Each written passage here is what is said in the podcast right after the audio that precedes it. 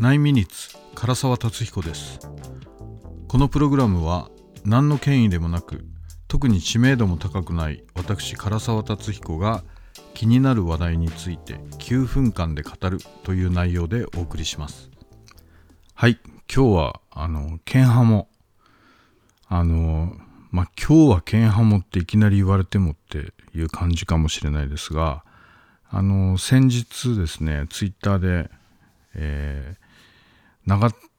ジョージさんっていうピアニストの方がね、えー、ジョージさんなんで、まあ G さんってことになりますけどね、G さんって言うとなんかちょっと変ですけどね、えー、永田ジョージさんがですね、あ、G さんがですね、あのー、鍵盤ハーモニカのね、まあ演奏をなんかツイッターで上げてくれてて、それがちょっとこういい雰囲気だし、まあ、鍵盤ハーモニカ、まあ、略して鍵ハモって僕もすごい好きな楽器なんで、あいいなって思いながら聞いたんですけど、なんかそしたらまたちょっと思い出したことがあって、あのやっぱりツイッターでなんですけどね、あの前に、まあ随分前になるんですけど、あのー、子供のね、音楽教育の中で、まあその鍵ハモがね、まあ、つまらない楽器だから、その子供のモチベーションが上がんないみたいなのが、まあ、たまたま回ってきたことがあって、で、あの、僕もね、それはなんかちょっとこう、異論があったんで、まあ、ケンハモは決してつまらない楽器ではないんですよって言って、で、まあ、まあ、世界中のもう本当にプロミュージシャンとかも使ってたりするし、あの、僕の好きなドナルド・フェーゲンなんかもあのライブでも使ってたりするんで、まあ全然普通に楽器としてね、使われてるものだから、そんな、あの、まあ見た感じおもちゃっぽいからそういう話になったのかなと思うんですけどね。で、その、つまらないから、その、シンセ、シンセサイザーですね。って言ってもなんかこう、おもちゃみたいな、その、キーボードみたいなのを使った方がいいみたいなのがあったんで、まあちょっとそういう感じでやんわりと反論してたら、まあ僕だけじゃなくてやっぱりケンハモファンって結構いるんで、あのー、いろんな人が書いてたんで、ちょっとそれが、まあ炎上じゃないんですけどね、炎上までいかないけど、まあちょっと話題になってた時があったんですね。で、ケンハモってなんかあのー、音楽教育で使われてると思うんです。確かにね。僕らも子供の頃やった気はするんですね。で、あのー、ケンハモって全然本当につまんない楽器ではなくて、すごい綺麗な音が出るし、まああれ、金属リードを使ってる、まあ金属のね、リードっていうものがこう振動して音を出すんですけど、そういう意味ではハーモニカも同じだし、アコーディオンだってそうだし、えー、コンサルティーナとか、そのバンドネオンですね。なんかも同じ原理なんで、基本的には同じような音色の音が出るんですね。だから、まあまさかこう、アストール・ピアソラを捕まえてつまんない音っていう人なかなかいないと思うんですよ。だから、ちょっと見た目にね、引っ張られて、なんかおもちゃっぽく見えてるかもしれないんですけどね。で、あのー、ケンハモって実はなんか僕が思うに音楽教育ですごいいいあの楽器だと思うんですね。で、これ、あの、音楽やってるとですね、えー、アーティキュレーションっていうのがあるんですけど、アーティキュレーションって何かっていうと、まあ、あの、テクニック的に言うとね、そのスタッカートとかレガートとか、まあ、要するに切るとか伸ばすとか、まあ、そういうことを、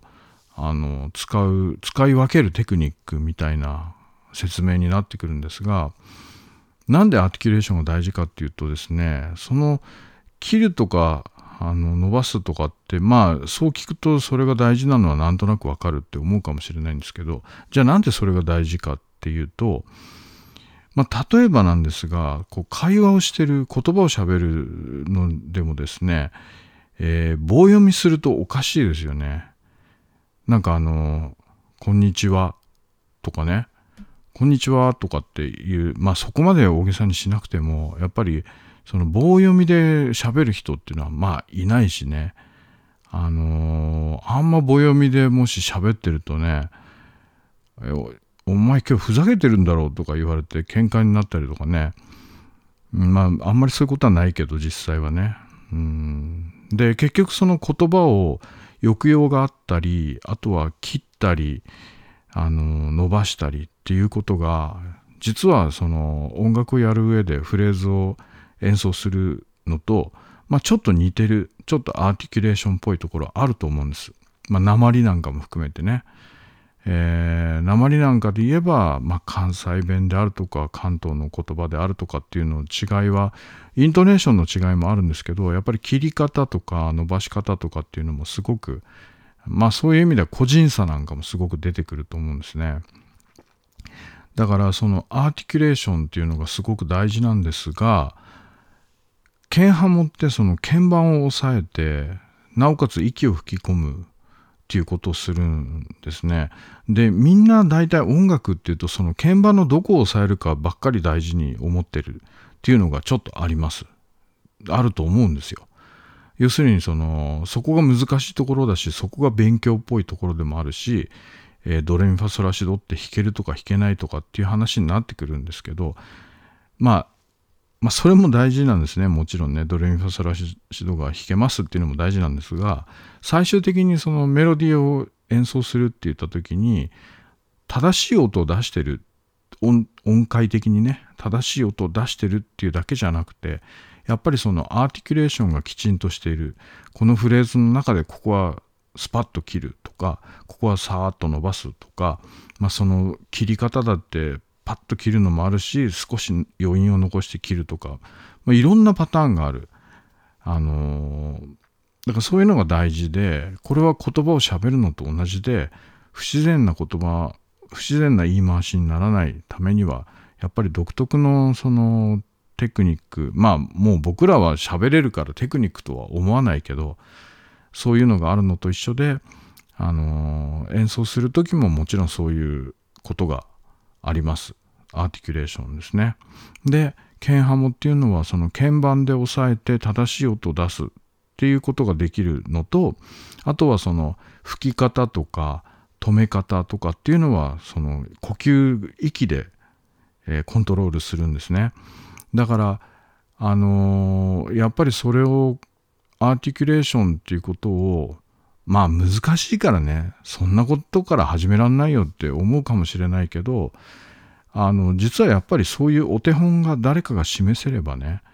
あのそういうことが少なくともできるんだっていうことが印象に残れば子どもの教育の現場でですねその時できなくてもいつかそういうことができるっていうことを知っていればできる時も来るかもしれない。だからまあちょっとこれは大変なのかもしれないけど先生はできるだけその楽器っていうものをあのよりよく聴かせるその楽器の魅力っていうものを伝えられるっていうのが、まあ、やっぱり本当は理想だと思うんですね。だからその永田ジョージさんが吹いたようなその剣浜のねああいうものをその見せていく聞かせていくっていうことでもいいしこの楽器で何ができるのかっていうのがすごく大事。シンセをやるんだったらまた全然違う次元でやった方がいいですね。それでは皆さんまた来週かどうかはわからないでおなじみ唐沢達彦でした。